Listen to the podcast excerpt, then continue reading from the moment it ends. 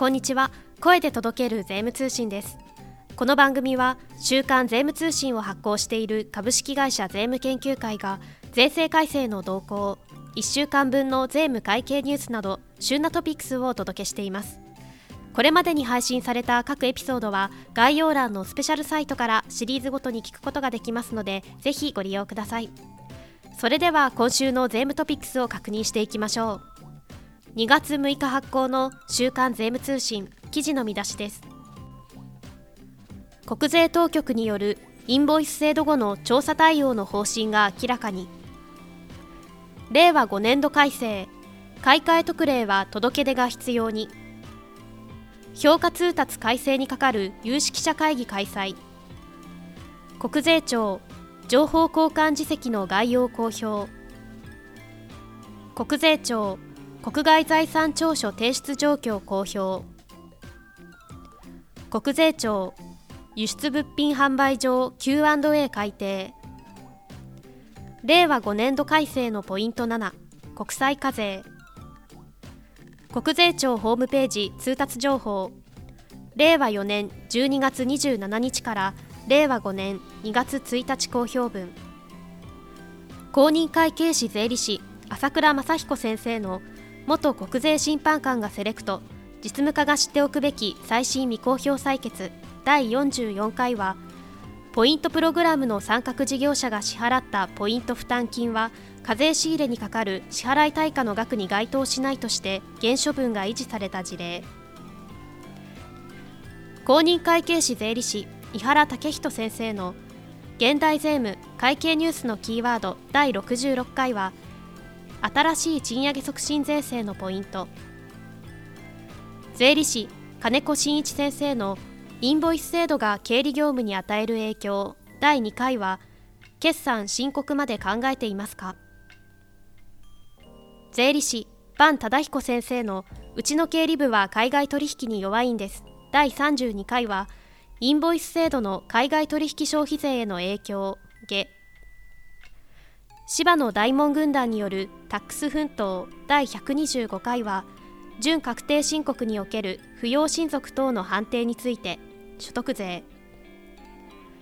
税理士香取実先生の税務相談資産税は使用貸借により借り受けていた建物を転退していた場合の小規模宅地等の特例等。ショーウィンドウは住宅取得資金贈与と生産課税。非居住者等による暗号資産取引です。それでは今週の週刊税務通信展望欄を見ていきましょう。国税当局によるインボイス制度後の調査対応の方針が判明。今年10月1日からスタートする消費税のインボイス制度。令和5年度税制改正で負担軽減措置案が盛り込まれインボイス発行事業者の登録申請の増加が見込まれます。ただインボイス制度開始後の税務調査について事業者側では適格請求書等は1枚ずつ調べられるのか記載漏れがあれば否認されるのかなどの懸念があるようです。国税庁軽減税率インボイス制度対応室担当官への本市単独インタビューで調査対応の方針が明らかになりました。令和5年度改正特定資産の買い替え特例で届け出等の新たな要件を追加。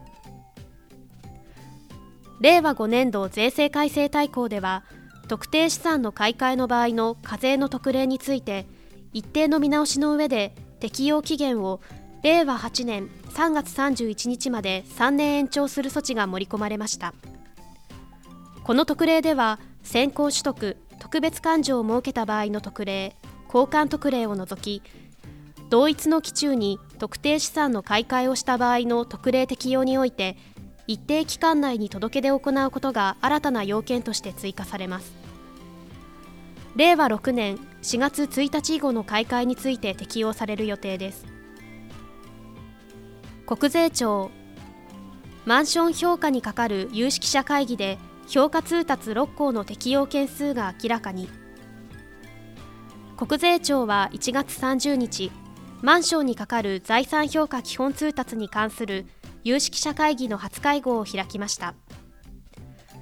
令和5年度与党税制改正大綱によりマンションの相続税評価について適正化を検討するとしていました。当日の会合では近年の評価通達6項の適用件数が明らかにされました。以上2月6日発行の週刊税務通信からお届けいたしました。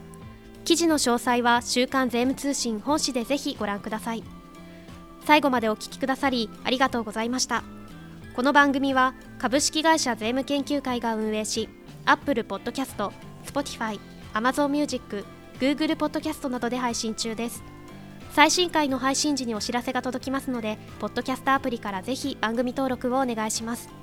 それではまた次回の配信でお待ちしております。